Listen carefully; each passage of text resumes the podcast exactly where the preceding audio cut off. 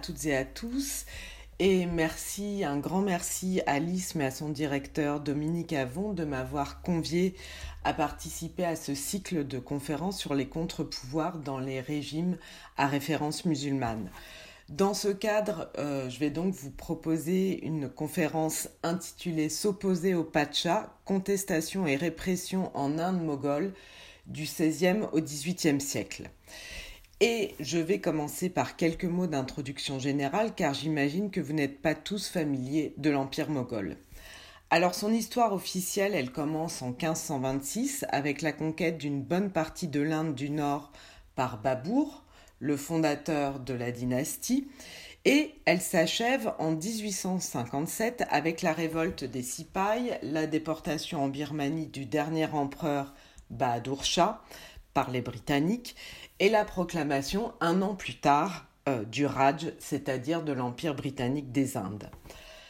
Aujourd'hui, je vais essentiellement me concentrer sur les deux siècles qui suivirent les premières conquêtes de 1526, c'est-à-dire sur une période durant laquelle l'Empire moghol va s'imposer progressivement comme la première puissance du monde musulman de la première modernité.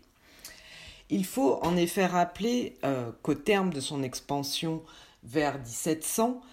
le petit royaume créé par Babour en était venu à couvrir, comme vous le voyez sur cette carte, un vaste territoire de plus de 3 millions de kilomètres carrés qui était quasi coextensif au sous-continent et qui comptait environ 150 millions d'habitants, soit près d'un quart de la population mondiale. Au niveau économique, la prospérité impériale reposait en premier lieu sur la domination de la plaine indo-gangétique, riche de terres fertiles et d'une abondante main-d'œuvre agricole, mais aussi d'une florissante industrie textile. À partir du dernier quart du XVIe siècle, l'annexion du Gujarat à l'ouest et du Bengale à l'est permit en outre à l'Empire d'être pleinement connecté aux grandes routes du commerce international qui reliaient l'Europe à l'Asie, un commerce international que l'Empire alimentait d'ailleurs abondamment en épices, cotonnades et pierres précieuses. À son apogée, l'Empire moghol surpassait donc de loin, tant par sa taille que par les ressources matérielles et humaines qu'il pouvait mobiliser, ses deux grands rivaux ottomans et safavides, le premier établi à Istanbul, le second en Iran. À ce cadre euh, général, il faut encore ajouter plusieurs éléments d'analyse qu'il est important de, garder en tête. Premièrement, les empereurs ou pachas moghols étaient des musulmans sunnites d'origine turco-mongole qui bénéficiaient d'une euh, ascendance doublement prestigieuse puisqu'ils descendaient à la fois euh, du mongol Genghis Khan, comme vous le voyez sur cet arbre généalogique simplifié, et du turc Timur, mieux connu en Europe sous le nom de Tamerlan. Par ailleurs, à partir du XVIe siècle, la dynastie s'indianisa en quelque sorte, puisque les empereurs devinrent des métis dont les mères étaient issues de l'élite guerrière des Rajputs hindous. Quelques éléments euh, statistiques enfin euh, donne à voir deux, autres euh, caractéristiques essentielles de la domination moghole. D'une part, l'écrasante majorité de la population continua à professer une religion différente, à savoir l'hindouisme principalement, de celle de ses dirigeants musulmans, et ça, c'est important parce que ça rappelle que les six siècles euh, de domination politique en Inde, dont les Moghols furent le dernier maillon, n'entraînèrent aucun mouvement de conversion massive. Deuxième point important, euh, comme le montre ce tableau, le corps des dignitaires impériaux se caractérisait par une grande diversité ethnique et religieuse, une caractéristique qui renvoie à l'utilisation du cosmopolitisme comme instrument de gouvernement. Alors, euh, comme l'histoire de tout bon empire qui se respecte, celle des Moghols a sans surprise été émaillée de contestations dont les objets se devinent déjà pour partie dans la présentation générale que je viens de faire. Une expansion territoriale qui se doubla d'un lent mais continu processus de centralisation administrative, une classe dirigeante extrêmement hétérogène, un hiatus entre religion des gouvernants et des gouvernés, et j'en passe. Visant soit directement le Pacha, soit ses représentants, ces contestations prirent des formes multiples, depuis la simple transgression de règles administratives jusqu'à la rébellion armée, en passant par l'empêchement de l'empereur, voire au XVIIIe siècle, le régicide. Les acteurs de cette opposition multiforme étaient également variés. Tout en haut de la pyramide sociale des contestataires se trouvaient les élites politiques, un terme que euh, j'emploie pour désigner non seulement les membres de la famille impériale, c'est-à-dire les mirzas ou princes, mais aussi plus généralement les amirs, autrement dit les dignitaires de haut rang que l'historiographie tente à assimiler à une forme de noblesse d'empire. Venaient ensuite les oulémas et les soufis, dont certains occupaient des fonctions dans l'appareil d'État en tant que simples razi, en tant que juges, ou encore de sadres, des personnages qui étaient responsables de la justice et du patronage religieux au niveau provincial. Bien plus bas dans la hiérarchie des opposants figuraient les amindars, un terme qui signifie littéralement celui qui possède la terre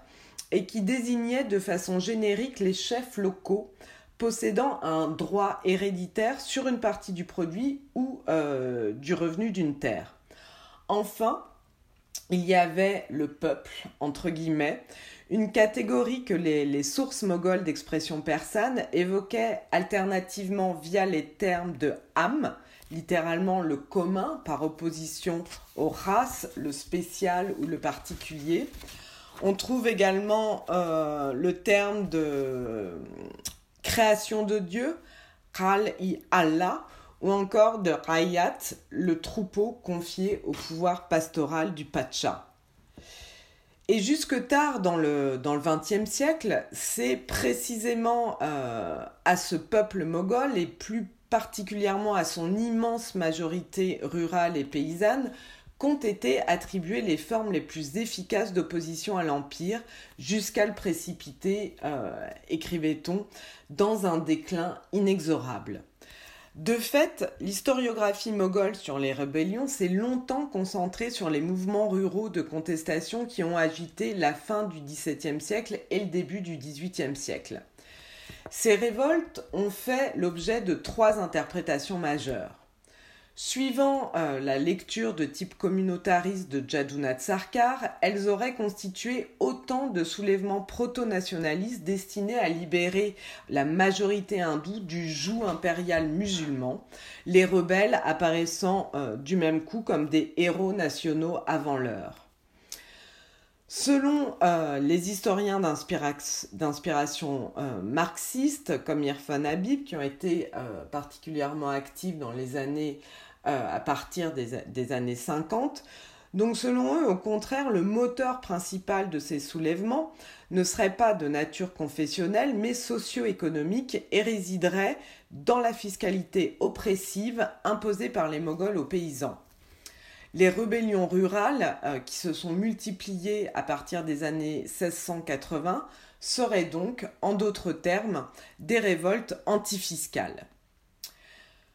Dans les années 1980, enfin, d'autres spécialistes de l'Empire, tels que Muzaffar Alam, ont questionné l'assimilation de ces mouvements à des rébellions paysannes au vu de l'identité de leurs leaders, des chefs locaux, les amindars que j'évoquais il y a quelques instants, des chefs locaux donc enrichis euh, par la Pax Mogolica, la paix moghole, et dont les soulèvements auraient avant tout visé à accroître leurs revenus, leur pouvoir et leur zone d'influence. Dans les années 2000, Enfin, plusieurs travaux ont par ailleurs euh, conduit à une réorientation de l'historiographie moghole sur les rébellions en direction d'autres acteurs et lieux de contestation. Dans l'ouvrage qu'il a consacré en 2012 au prince de la dynastie, Mounis Farouki a notamment mis en lumière la variété des réseaux sociaux mobilisés par les princes dans leur course au pouvoir suprême, en particulier lors de leur révolte contre leur père ou leurs frères.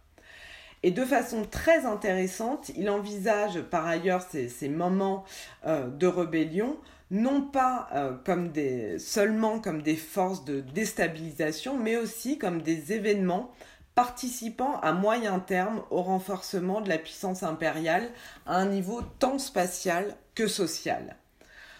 Pour finir sur l'historiographie, il convient encore de, mentionner les recherches menées par Nadja Faidar et Abhishek Kaiker sur une poignée d'études, euh, d'émeutes urbaines dont on trouve la trace dans le premier tiers du XVIIIe siècle. Comme vous le voyez, euh, donc, les pistes pour explorer les contestations dont l'impérium moghol a été l'objet au cours de ces plus de trois siècles d'existence sont multiples. Et plutôt que d'affiner la typologie et l'historiographie de ces oppositions de façon un petit peu surplombante, ce que je vous propose euh, dans le temps qui, me reste, c'est de, plonger avec moi dans deux temps forts de la résistance au Pacha ou euh, au régime qu'il incarnait. Bien que plusieurs options soient possibles, j'ai sciemment choisi deux épisodes éloignés l'un de l'autre dans le temps et dans l'espace, mais tous deux situés dans des régions qui s'imposeront à terme comme les plus importants foyers de population musulmane en Asie du Sud. Le premier a lieu dans les provinces orientales du Bihar et du Bengale, dont une partie euh, est aujourd'hui située au Bangladesh, et ce premier cas euh, date donc du dernier quart du XVIe siècle. Le second exemple euh, que je vais détailler se déroule quant à lui euh, au Punjab, pour partie au Pakistan actuel, dans le premier quart du XVIIIe siècle. Et si j'ai décidé de, me concentrer sur ces deux épisodes, c'est aussi parce que le, profil et les motivations des acteurs de la contestation y sont très différents et offrent de ce fait une coupe assez représentative des formes majeures d'opposition auxquelles les Moghols furent confrontés. Le premier épisode se situe donc au tout début des années 1580 et se déroule au nord-est de l'Empire. Le Bengale et le Bihar étaient entrés dans l'orbite moghole environ cinq ans auparavant et les deux nouvelles provinces faisaient alors plutôt figure de front avancé de l'expansion impériale. Parmi les Mansabdar, un terme qui signifie littéralement celui qui détient un rang et donc euh, les dignitaires, si vous voulez. Donc parmi euh, les dignitaires qui étaient postés dans ces provinces, nombreux étaient les officiers originaires d'Asie centrale une région que les sources mogholes appellent également le Touran. Et donc parmi ces, officiers euh, centra-asiatiques, au sein de ce groupe, nombreux étaient les, les, guerriers qui avaient porté la dynastie au pouvoir en 1526. Et deux raisons expliquent la densité de leur présence dans les provinces orientales. D'une part, bien sûr, leur qualité militaire, essentielle à la poursuite de l'expansion vers l'Est, D'autre part, leur attachement à une certaine autonomie politique dont le deuxième empereur moghol Humayun ainsi que son fils et successeur Akbar, le monarque qui régnait euh, dans les années 1580, avaient euh, déjà douloureusement fait les frais. Ça avait été euh, donc le, cas d'Humayun, le deuxième empereur moghol, en 1540, lorsqu'il a échoué à obtenir le soutien de ses officiers centra-asiatiques contre les Afghans, des Afghans auxquels il avait dû céder le trône de l'Inde pendant près de 15 ans. Et euh, Akbar fut à son tour confronté à une première rébellion euh, des Touranis, moins de dix ans après son accession au trône en 1556. Et comme on va le voir dans un instant, une bonne partie euh, du programme qu'Akbar mit en œuvre durant son règne visait d'ailleurs précisément à réduire la dépendance du pouvoir royal vis-à-vis des émirs centra-asiatiques et c'est également la raison pour laquelle il les avait postés en masse, loin du centre de l'Empire, alors euh, qui était ce centre euh, névralgique qui était alors situé dans les environs d'Agra. Malgré ces précautions, c'est à nouveau euh, de leur rang que partit la rébellion. L'étincelle fut en 1579-1580 l'arrivée au Bihar et au Bengale de nouvelles équipes d'administrateurs provinciaux bien décidés à appliquer sur le terrain le renforcement du contrôle des contingents armés des dignitaires. En effet, une partie du salaire des mansabdars était indexée sur le nombre de cavaliers qu'ils entretenaient pour le service du souverain, et pour éviter les fraudes, il avait été décidé en 1574 que chaque officier devrait désormais présenter euh, son contingent de cavalerie à l'inspection et faire marquer ses chevaux au fer. Et en cas de différence entre l'indice de paix et le nombre de cavaliers présentés, le mansabdar, le dignitaire donc, verrait son salaire diminuer d'autant.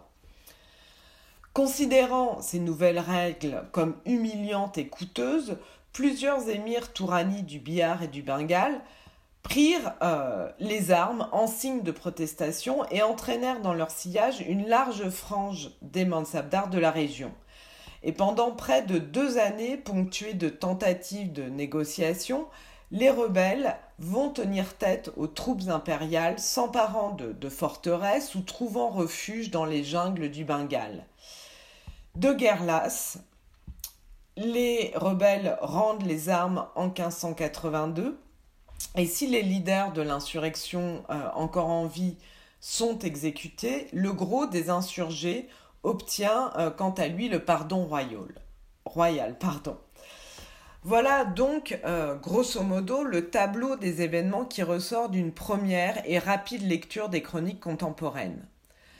un épisode euh, qui n'a certes rien de très original dans l'histoire des royautés en terre d'islam, mais qui, dès lors euh, qu'on le creuse davantage, apparaît comme un véritable condensé des contestations dont Akbar et plusieurs de ses successeurs ont été l'objet. Ce que je vais essayer de vous démontrer. Car, euh, en fait, si les élites militaires centra-asiatiques se révoltèrent contre l'inspection de leurs contingents, ce n'est évidemment pas simplement en raison euh, du caractère vexatoire ou dispendieux de la mesure, mais parce qu'ils virent euh, dans cette dernière un assaut supplémentaire, un assaut de trop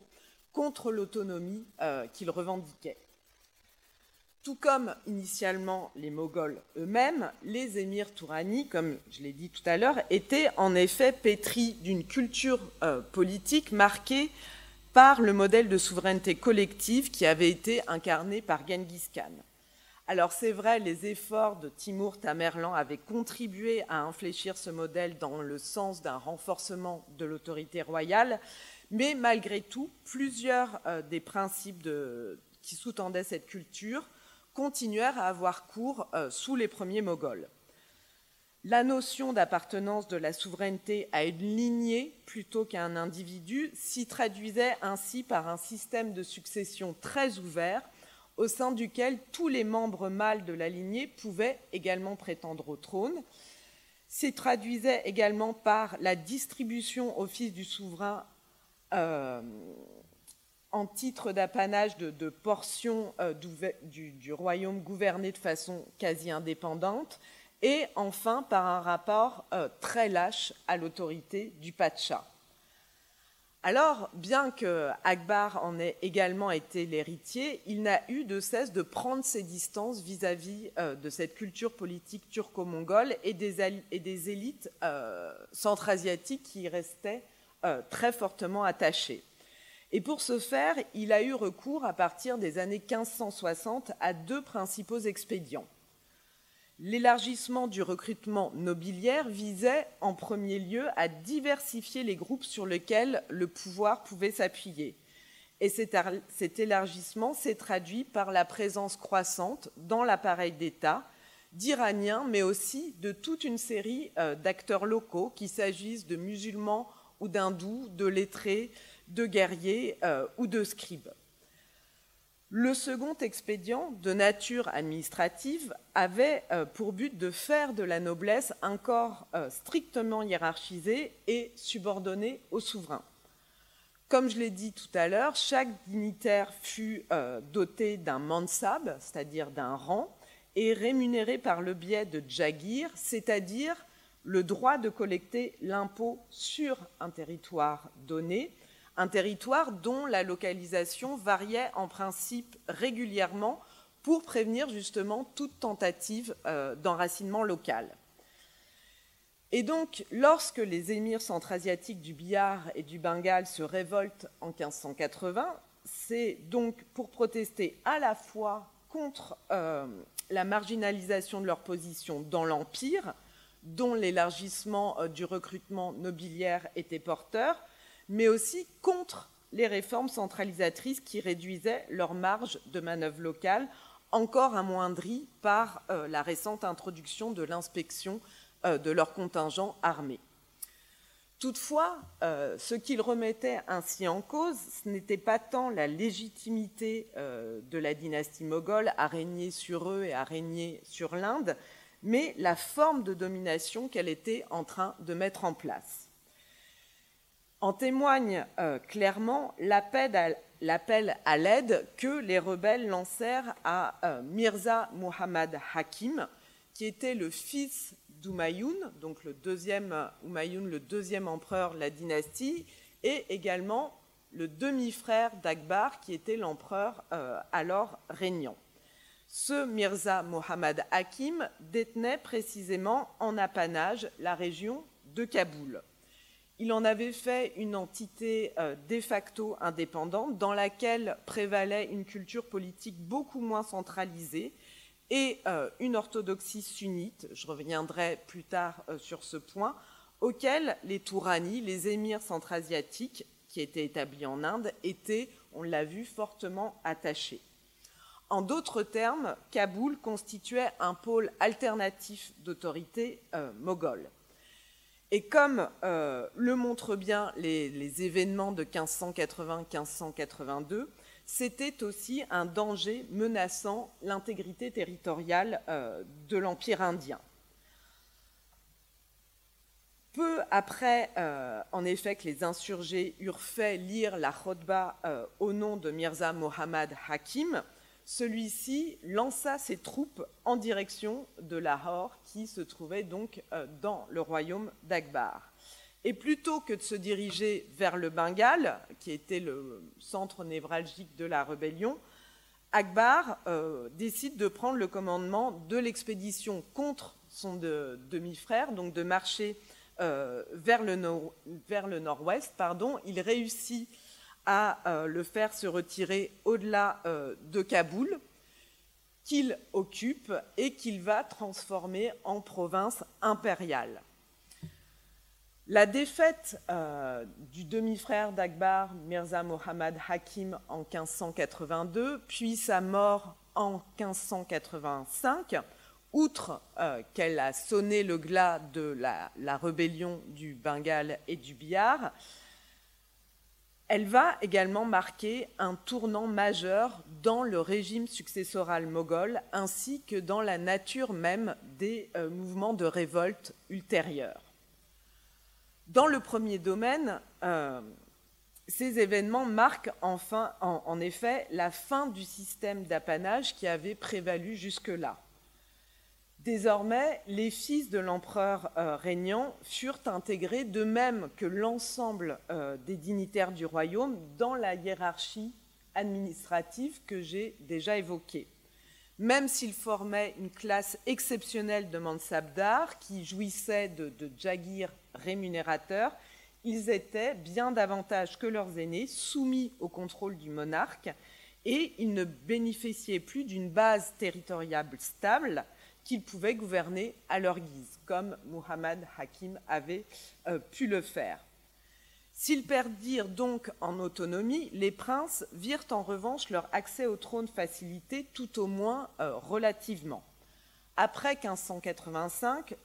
le cercle des candidats à l'Empire fut de facto limité euh, aux descendants directs du monarque régnant, sans toutefois qu'un principe de primogéniture fût établi. Et ces nouvelles règles de succession, elles vont assez logiquement euh, conduire à euh, une compétition accrue entre frères, une compétition qui va se faire euh, par ailleurs de plus en plus violente et sanglante au cours du XVIIe siècle, avec le déclenchement de véritables guerres de succession. Là, vous avez une image de la bataille de Samurgar, au cours de laquelle les, deux des fils de Shah Jahan, qui étaient encore en vie à cette époque,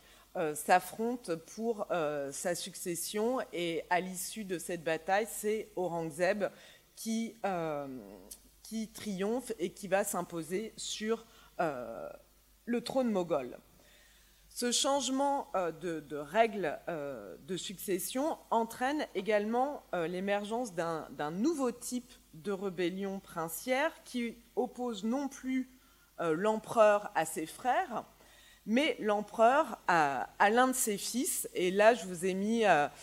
euh, voilà euh, une, peinture à droite qui illustre la, capture par Jahangir de son fils Rosro qui s'était euh, rebellé contre lui au tout début de, son règne. Et à gauche, vous trouverez une, liste indicative des rébellions princières des fils contre leur père au cours du XVIIe siècle. Dans le deuxième domaine, l'échec euh, de la révolte euh, du début des années 1580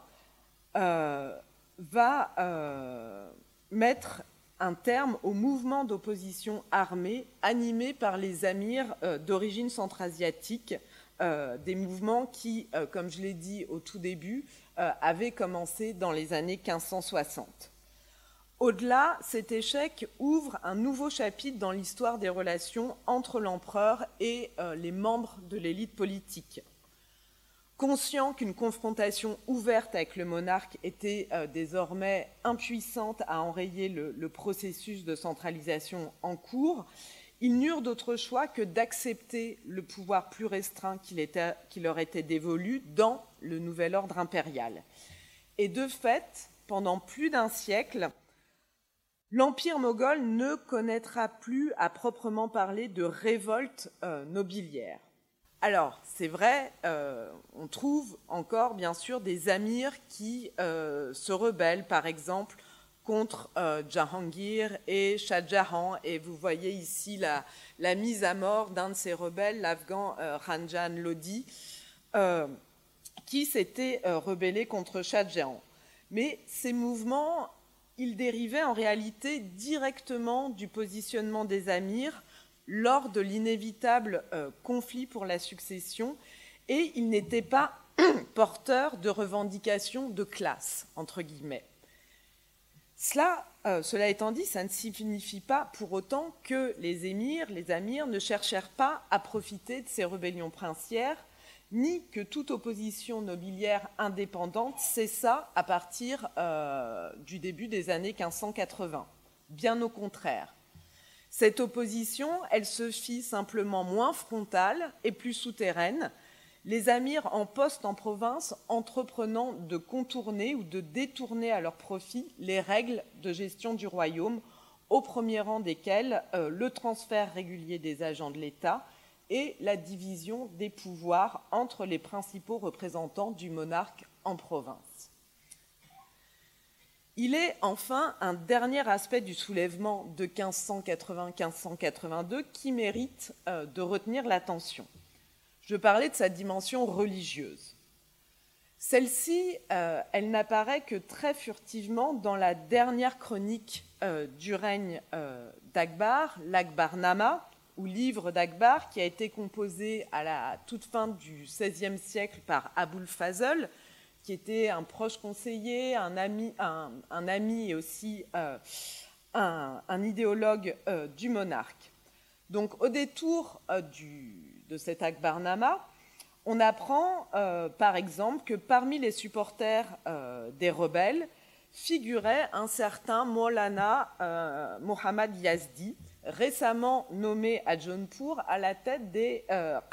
euh, de la province du Bihar. Le Dimoula, euh, coupable, nous dit-on, d'avoir euh, diffamé Akbar et encouragé la cause des insurgés, fut arrêté et il mourut supposément accidentellement lors de son transfert depuis le Bihar, depuis le Bihar pardon, jusqu'à la cour noyée dans la Yamuna.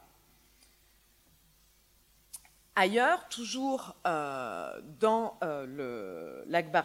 au sein de la longue liste des causes qu'il avance pour expliquer la rébellion, Aboul Fazl mentionne brièvement la soulikoul,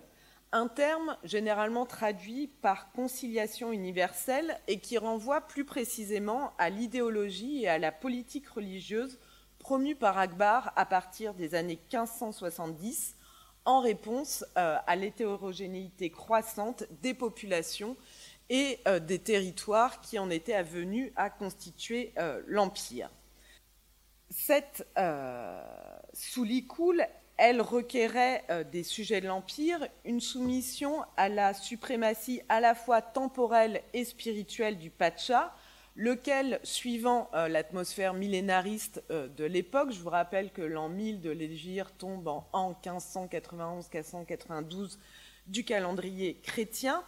donc le Pacha revendiquait le statut de Mujadid, c'est-à-dire de rénovateur de l'islam dérivant du mandat spirituel que le souverain euh, entendait détenir sur l'ensemble de l'humanité en vertu de, son essence sacrée, la Soulikoul procédait euh, bien plus d'une ambition universaliste que euh, d'un quelconque esprit de tolérance. Si toutes les religions avaient leur place dans l'Empire, c'était tant que euh, leurs adhérents reconnaissaient la sainteté euh, du monarque et obéissaient à ses lois, qu'elles soient temporelles ou euh, spirituelles. En 1579, soit quelques mois avant le début de la révolte du Bengale et du Bihar, Akbar avait d'ailleurs multiplié les gestes manifestant son émancipation et son ouverture religieuse. Je n'en citerai euh, que deux. D'une part, euh, l'abolition euh, de la jizya, cette taxe emblématique de la soumission des non-musulmans à un État islamique, une mesure qui vint s'ajouter à la liberté de culte dont les koufars, les non-croyants, bénéficiaient déjà, et qui vint s'ajouter également à leur intégration croissante dans l'appareil administratif. D'autre part, en cette même année 1579, Akbar fait signer au plus éminent ouléma euh, de l'Empire un mazar, autrement dit une déclaration euh, qui établit sa suprématie en matière juridico-religieuse et qui, subordonne, donc explicitement euh, l'autorité des, juristes à la sienne dans un domaine qui était jusque-là euh, considéré comme leur chasse gardée. Sans surprise, euh, ce double mouvement euh, d'affranchissement et d'œcuménisme, si on peut dire, ne fut pas du goût de tous les oulémas et soufis du royaume, ni non plus d'une frange importante des élites militaro-administratives, soit euh, que leurs convictions les portent vers une, orthodoxie sunnite traditionnelle, soit euh, qu'elles appellent de leur vœu euh, des formes alternatives de, de tajdid, de rénovation de l'islam, que promouvaient alors un certain nombre d'oulémas soufis. La source euh, la plus explicite dont on dispose pour reconstituer euh, les, contestations issues des élites religieuses musulmanes durant euh, le règne d'Akbar est le Muntarab al-Tawarir du lettré et dignitaire Abdal-Kadir Badaouni. Alors bien que Badaouni ait passé de nombreuses années au service du souverain et qu'il ait par ailleurs participé à certains de ces projets controversés, comme euh, la traduction en persan euh, de l'épopée sanscrite euh, du Ramayana. malgré tout, malgré sa participation à cette culture de cour, Badaoni fut un des plus grands pourfendeurs d'Akbar. On peut notamment lire sous sa plume que c'est parce que Molana Mohammad Yazdi, le razi de Jaunpur dont on a déjà parlé, euh, avait en réalité émis euh, une fatwa, une opinion euh, appelant les musulmans à la révolte contre le monarque, qu'il fut exécuté. Badaouni raconte également comment Cher Abdul Nabi, ancien sadre en chef du royaume, qui avait été exilé à la Mecque en 1579 pour détournement de fonds, comment donc euh, ce, personnage très important de, l'islam institutionnel dans l'Empire s'empressa de revenir en Inde dès qu'il apprit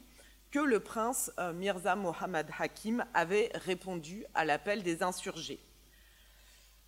Manque de chance, il arriva euh, au Gujarat, à Surat, euh, après la bataille et il fut exécuté peu après. Alors, Badaouni fut bien évidemment loin d'être le seul lettré à prendre le kalam contre Akbar, mais il est indéniablement celui dont les critiques sont le plus massivement parvenus jusqu'à nous. Au départ, pourtant, euh, l'œuvre de ce musulman indien semblait promise à un, rapide oubli. Étant donné euh, la, vigueur des, attaques que le, Muntarab contenait, Badaouni euh, prit en effet soin d'écrire sa chronique sous le manteau, et celle-ci ne commença à circuler timidement qu'après sa mort, au milieu des années 1610. Et très peu de temps après, en fait, elle est proscrite par euh, le successeur d'Akbar, son fils euh, Jahangir. Et on apprend, euh, suivant un chroniqueur du XVIIIe siècle, que dès que Jahangir, le nouvel empereur, prit connaissance des sarcasmes de Badaouni à l'égard des revendications et des orientations spirituelles de son père, non seulement il fait arrêter euh, le fils du lettré et piller sa demeure, mais il interdit également aux libraires de Delhi de vendre euh, ou d'acheter l'ouvrage.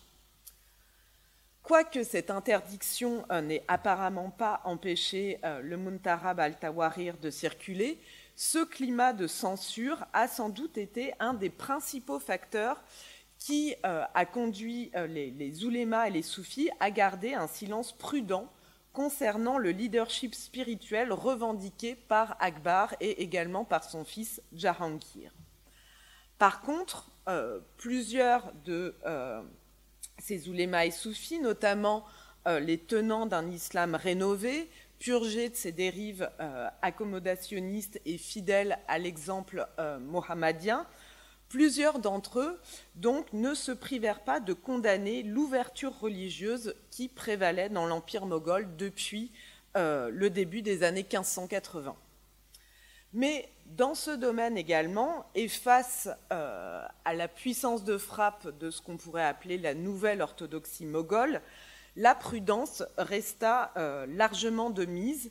et les maktubat, c'est-à-dire les lettres, les recueils de correspondance, vont s'imposer comme un mode privilégié d'expression de la critique, plus ou moins euh, virulente suivant les cas. Chez les plus modérés, euh, comme euh, le revivaliste cher Abdalhar Muhadis Dilavi, l'épître pouvait être destiné au souverain lui-même et tenter de le réorienter sur la voie juste par le biais de l'admonition. Chez les plus radicaux, comme le plus célèbre cher Ahmad Sirindi, les missives étaient euh, exclusivement adressées aux disciples et aux émirs euh, sympathisants. Et ces missives, elles avaient euh, par ailleurs vocation à circuler largement à des fins prosélytiques, au risque d'attirer l'attention, voire le courroux impérial. Et c'est précisément ce qui va arriver à Sirindi à la fin des années 1610, à la suite de la diffusion trop large du premier volume de ses maktubat, c'est-à-dire donc de sa correspondance. Outre que dans ses lettres, euh, il affirmait être le Mujadidi al-Fisani, c'est-à-dire le rénovateur du deuxième millénaire de l'islam, et entrait ainsi directement en concurrence avec la figure messianique euh, du Pacha, Sirindi se livrait également dans certaines de ses lettres à une critique en règle de la politique religieuse de la dynastie. Je vous laisse lire, euh, par exemple, ce qu'il écrivait à l'un de ses principaux disciples vers 1616-1618. Euh, Face à, À ses écrits, la réaction impériale euh, ne se fait guère attendre. Sirindi est convoqué à la cour en 1619, il échoue à se justifier et il est emprisonné pendant un an avant d'être euh, placé en résidence surveillée à la cour. En 1623, il est euh, autorisé à regagner sa ville natale de Sirinde, au Pendjab, où il semble euh, avoir mené une existence de reclus jusqu'à sa mort un an plus tard. Il convient, pour euh, finir sur ce premier cas d'étude, de se demander ce que furent à plus long terme les conséquences de l'opposition euh, d'une partie des oulémas soufis aux orientations politico-religieuses de la dynastie. Si plusieurs des successeurs d'Akbar, notamment son fils Jahangir, vont continuer à se considérer euh, comme, des rois, comme, des rois, saints, pardon, ils se gardent euh, en revanche de manifester publiquement euh, leurs revendications afin de ne pas mettre une nouvelle fois le feu aux poudres. Comme le montre le nimbe, le halo qui ceint ici le, le, visage du dernier empereur de la dynastie, Bahadur Shah, un nimbe, un halo qui devient, euh, dès le règne de Jahangir, un attribut récurrent euh, euh, des, portraits des souverains et qui signale leur sainteté. Comme le montre donc ce, type de, document,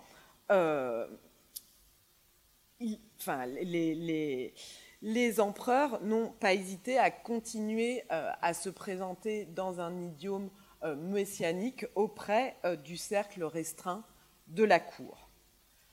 Par ailleurs, aucun euh, des successeurs d'Akbar n'est revenu sur la politique d'ouverture religieuse sous-tendue par la Soulikoul. Souverains pragmatiques, les Moghols poursuivirent le pluralisme étatique établi en matière de patronage religieux et ils vont continuer d'incorporer en nombre croissant les non-musulmans dans l'appareil d'État. C'est d'ailleurs euh, sous Aurangzeb, l'empereur qui passe pourtant comme le plus sectaire de toute la dynastie, que euh, les non-musulmans deviennent les plus nombreux euh, dans l'administration. En 1707, donc à la mort d'Aurangzeb, il représentait un peu moins d'un tiers des mansabdars contre 16% à la fin du règne d'Akbar en 1605. Il est temps euh, à présent de passer au second cas d'étude sur, lequel je serai, euh, je vous rassure, beaucoup plus brève. Ce deuxième cas de figure nous transporte donc à l'autre extrémité de la plaine indo-gangétique, plus précisément au Pendjab,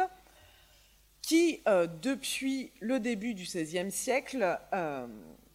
était devenu le centre névralgique du sikhisme une religion donc euh, fondée à cette époque, issue d'un mélange euh, de plusieurs courants de l'hindouisme et qui était marquée par un certain égalitarisme qui n'opérait euh, pas ou peu de discrimination suivant l'appartenance religieuse ou la position sociale.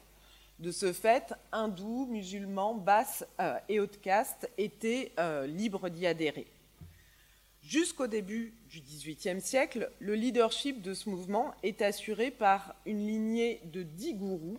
ou maîtres spirituels, tous issus de la caste euh, relativement privilégiée des Khatris, une caste essentiellement urbaine dont les membres occupent traditionnellement euh, des emplois commerciaux, ils sont marchands ou administratifs, on euh, les trouve en tant que scribes ou euh, comptables, y compris dans l'administration euh, moghole. La révolte euh, dont je voudrais vous parler commence en, 1709, c'est-à-dire deux ans après la mort d'Aurangzeb, le dernier des dix grands moghols, qui fut en tout cas le monarque qui a porté l'empire à son extension territoriale maximale. Il est suivi sur le trône par son fils Bahadur Shah, qui euh, ne va toutefois réussir à s'imposer sur le trône qu'après une longue guerre de succession dont euh, les, effets occupent encore une bonne part de ses énergies en 1709. 1709, euh, c'est également un an après la mort de Guru Gobind Singh, le dernier des dix gourous sikhs,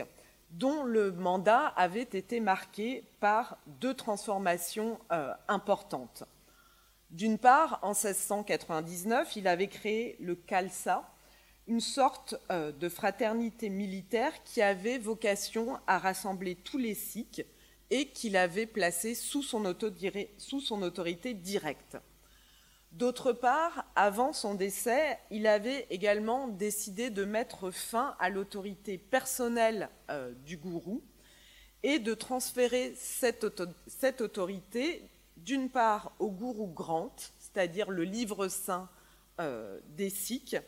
et d'autre part au gourou Pant, c'est-à-dire au rassemblement des Sikhs dans le Khalsa. Alors, bien que, ces nouvelles orientations aient été impulsées par Gobind Singh pour unifier la communauté sikh en proie à de fortes euh, dissensions euh, internes, Gobind Singh est lui-même mort assassiné non par les Moghols, avec lesquels il avait un certain nombre de, divergences par ailleurs, mais euh, par un mercenaire afghan envoyé par ses rivaux du Punjab. Donc des dissensions importantes qui expliquent que les, les, transformations qu'il ait initiées de son vivant est loin d'avoir fait l'unanimité après sa mort.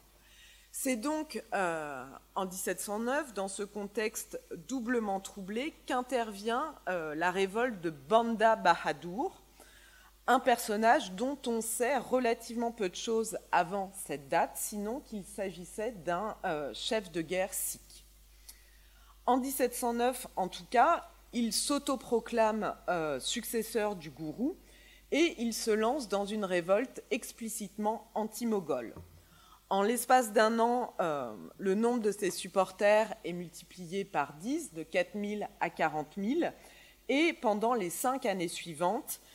ils vont mener de multiples raids sur euh, les riches villes mogholes de la région, comme Sirinde, Lahore et d'autres,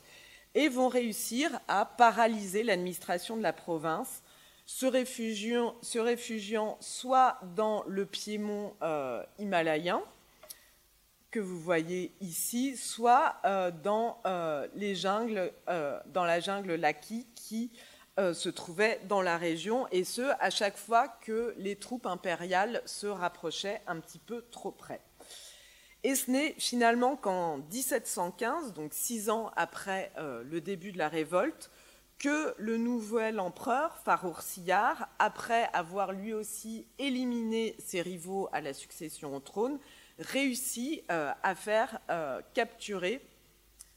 Banda euh, Bahadur.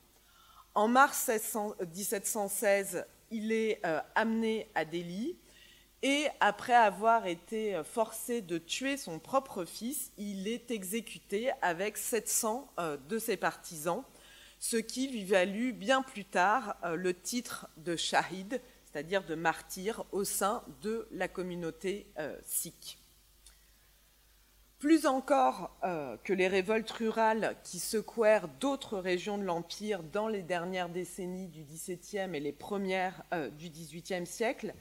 la rébellion de Banda Bahadur a longtemps été considérée comme un soulèvement religieux visant euh, à mettre fin à l'oppression moghole des non-musulmans, en particulier des Sikhs. À l'appui de cette interprétation, des historiens comme Ganda Singh ont mis en avant plusieurs éléments. Le premier est bien évidemment le fait que les rebelles étaient des non-musulmans, essentiellement des sikhs et dans une moindre mesure des hindous. Il y a d'autre part euh, les symboles du pouvoir indépendant mis en place par euh, Banda Bahadur, notamment le fait qu'il ait frappé euh, monnaie et utilisé un sceau qui, euh, qui portait les noms de Guru Nanak et de Guru Gobind Singh, c'est-à-dire le premier et le dernier euh, gourou euh, sikh. Il y a enfin et surtout les efforts de Banda Bahadur pour présenter sa révolte comme une Dharma Yuddha, c'est-à-dire euh, une guerre sainte, et rallier ainsi à sa cause les hindous, notamment euh, les puissants rajas euh, du Rajasthan voisin, et ce dans le but de former un front uni contre l'oppresseur moghol. Alors, euh, il est certain que, Banda Bahadur usa abondamment de la rhétorique religieuse au cours de sa révolte, mais ça ne signifie pas pour autant que ce positionnement porta ses fruits. De fait, ni les grands rajas du Rajasthan, ni les nombreux clans Rajput qui peuplaient les campagnes du, du, Punjab ne vont répondre à ces appels à la croisade. Certains euh, préfèrent garder une prudente euh, neutralité, tandis que d'autres se joignent aux officiers moghols dans leur lutte contre les insurgés. De façon euh, plus significative encore, c'est la division qui prévaut au sein même de la communauté sikh face, d'une part, au leadership autoproclamé de Banda Bahadur, mais aussi à la rébellion euh, qu'il a initiée. Et de fait, il va échouer très largement à obtenir le soutien euh, des Khatris, cette caste urbaine de marchands et d'administrateurs dont était issue euh, la lignée des gourous sikhs et dont les activités vont sensiblement souffrir des raids des rebelles sur les villes mogholes du Pendjab. En réalité, outre euh, les membres du Khalsa fondé euh, par Gobind Singh dix ans plus tôt, le gros euh, des partisans de Banda Bahadur étaient des Jats. Ces Jats, ce sont des anciens pasteurs nomades originaires de la région du Sindh, à l'ouest du Punjab,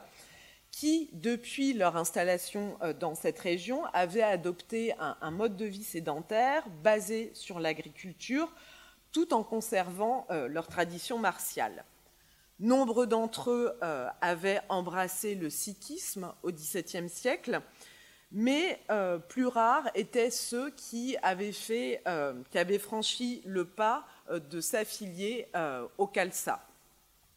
L'autre trait commun de la majorité de ces Jats, à l'orée du XVIIe siècle, c'était leur appartenance au quartile inférieur et médian de la société paysanne. Certains étaient de simples agriculteurs, mais d'autres s'étaient élevés au rang de petits amindars, profitant euh, de, donc, de petits euh, chefs locaux, profitant de, la prospérité économique que la région avait connue au XVIIe siècle pour investir et mettre en culture de nouvelles terres. Dans de nombreuses euh, zones, toutefois, ce processus d'expansion s'est heurté aux ambitions d'autres groupes ethniques locaux, essentiellement des Afghans et des Rajputs, majoritairement musulmans, il y a des Rajputs musulmans, et qui, pour certains de ces groupes, bénéficiaient par ailleurs du patronage des Moghols. Alors, est-ce qu'on doit conclure de, ce que je viens de vous dire, euh, de, la prédominance des, paysans et des amindars jat parmi les partisans euh, de Banda Bahadur, que la rébellion euh, qu'il mena était en réalité animée par des revendications essentiellement socio-économiques auxquelles le sikhisme n'aurait finalement que servi de plateforme. Bien que, le facteur socio-économique ait joué un rôle majeur dans l'insurrection, il n'est, pas plus que le facteur religieux, univoquement explicatif.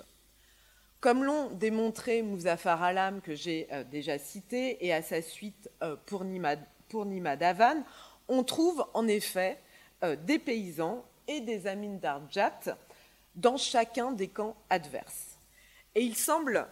bien que le soutien que les Jats euh, apportèrent à la révolte fut avant tout proportionnel au degré de tension qui les opposait localement à d'autres groupes ethniques. Autrement dit, euh, dans les zones où les Jats étaient confrontés euh, à la volonté expansionniste de rivaux Rajput ou Afghans, ils rejoignirent les rangs de la rébellion. Et dans les territoires où ce n'était pas le cas, ils s'abstinrent au contraire de participer au mouvement. Quelles furent, pour finir, les conséquences de la révolte et de la répression qui s'ensuivit? À l'échelle du Punjab, d'abord c'est sans doute euh, l'intensité de la violence compensatoire exercée par les Moghols qui eut à terme euh, le plus d'impact. Outre le supplice euh, de Banda Bahadur et l'exécution d'un grand nombre de ses supporters, dont je vous ai parlé il y a un instant, la répression passe par la destruction de villages ou la capture et l'asservissement de larges groupes de paysans, qu'ils aient ou non soutenu la rébellion. Ce faisant, les autorités mogholes s'aliénèrent euh, une, frange importante de la société punjabi, mais cette répression contribue également à moyen terme à la militarisation croissante euh, du Khalsa et à la radicalisation de son opposition au Pacha. À l'échelle euh, de l'Empire, L'insurrection de Banda Bahadur témoigne, de même que euh, nombre euh, des autres révoltes rurales du tournant des XVIIe euh, et XVIIIe siècles, elle témoigne de la montée en puissance sur l'échiquier politique indien de groupes construits d'une part autour d'une identité ethnique, religieuse et régionale commune, et d'autre part dans la lutte euh, contre les Moghols. Avec euh, les représentants de l'empereur en province, au premier rang desquels euh, les gouverneurs, mais aussi les ministres des Finances, par exemple du Bengale, de l'Awad ou encore du, du ce grand plateau central de l'Inde, ces groupes, euh, comme euh, les JAT, vont être les acteurs principaux du processus de régionalisation des pouvoirs qui vit au cours du XVIIIe siècle l'émergence d'une série d'États de facto successeurs euh, des Moghols, mais dont aucun, ou presque, ne va remettre en cause la superstructure impériale dans laquelle il s'était niché. Il se présente toujours, enfin, il continue à fonctionner dans euh, le cadre euh, impérial. Alors, euh, pour conclure cette fois définitivement, je voudrais terminer sur une petite note tout à fait anachronique, mais qu'il n'est pas inutile de rappeler en ces premiers jours de l'an 2022 car contrairement à ce qu'on pourrait croire, l'opposition n'est pas l'opposition aux Moghols n'est pas morte en 1857 avec la dynastie fondée par Babour, loin de là. J'en donnerai, euh, je donnerai deux exemples de son actualité à travers euh, deux images. La première est une photo prise entre euh, décembre 2020 euh, et décembre 2021, une période durant laquelle des dizaines de milliers euh, de paysans du Punjab et de l'Ariana se sont mobilisés contre les réformes libérales du secteur agricole que le gouvernement euh, de Narendra Modi, l'actuel Premier ministre de l'Inde, cherchait à mettre en place. Et leur arme de protestation la plus efficace euh, pour ce faire a été euh, d'assiéger, entre guillemets, la capitale de Delhi via une série de barrages routiers installés à la périphérie de la ville. Durant donc ce sit-in euh, prolongé, au terme duquel ils ont finalement obtenu gain de cause il y a quelques semaines, en décembre 2021, les paysans Punjabi, en majorité sikhs, ont habillé leur campement d'images de contestataires indiens. Et comme vous le voyez, Banda Bahadur figure naturellement en bonne place euh, parmi ces héros du temps passé qui ont fait plier de puissantes administrations, en l'occurrence mogholes. L'image euh, sur laquelle je terminerai est quant à elle un photomontage euh, lié à l'affaire dite d'Orangzeb Road.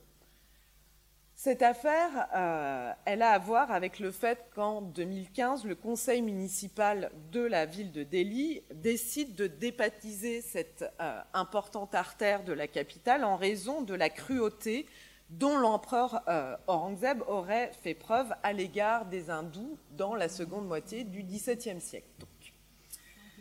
Cet acte, euh, il est loin d'être isolé et il renvoie à la multiplication sans précédent des attaques contre la présence et le passé musulman de l'Inde depuis la victoire électorale du parti nationaliste hindou du BJP en 2014 et la nomination consécutive de son leader, Narendra Modi, au poste de Premier ministre. Outre la persécution euh, des musulmans auxquels il se livre, le BJP a fait de l'empire moghol le symbole de tous les maux dont l'Inde a souffert à travers les siècles, s'attelant tantôt à diaboliser ses dirigeants, tantôt à effacer les traces matérielles de sa présence. Face euh, à ces formes nauséabondes de contestation qui mêlent reconstruction mythique et mémoricide, c'est aujourd'hui aux historiennes et aux historiens qu'il revient de prendre le calame devenu clavier, non pas bien sûr pour se livrer à une quelconque apologie de la dynastie, mais pour assurer la poursuite d'un débat contradictoire et ancré dans les sources primaires sur la trajectoire de la domination moghole. Je vous remercie.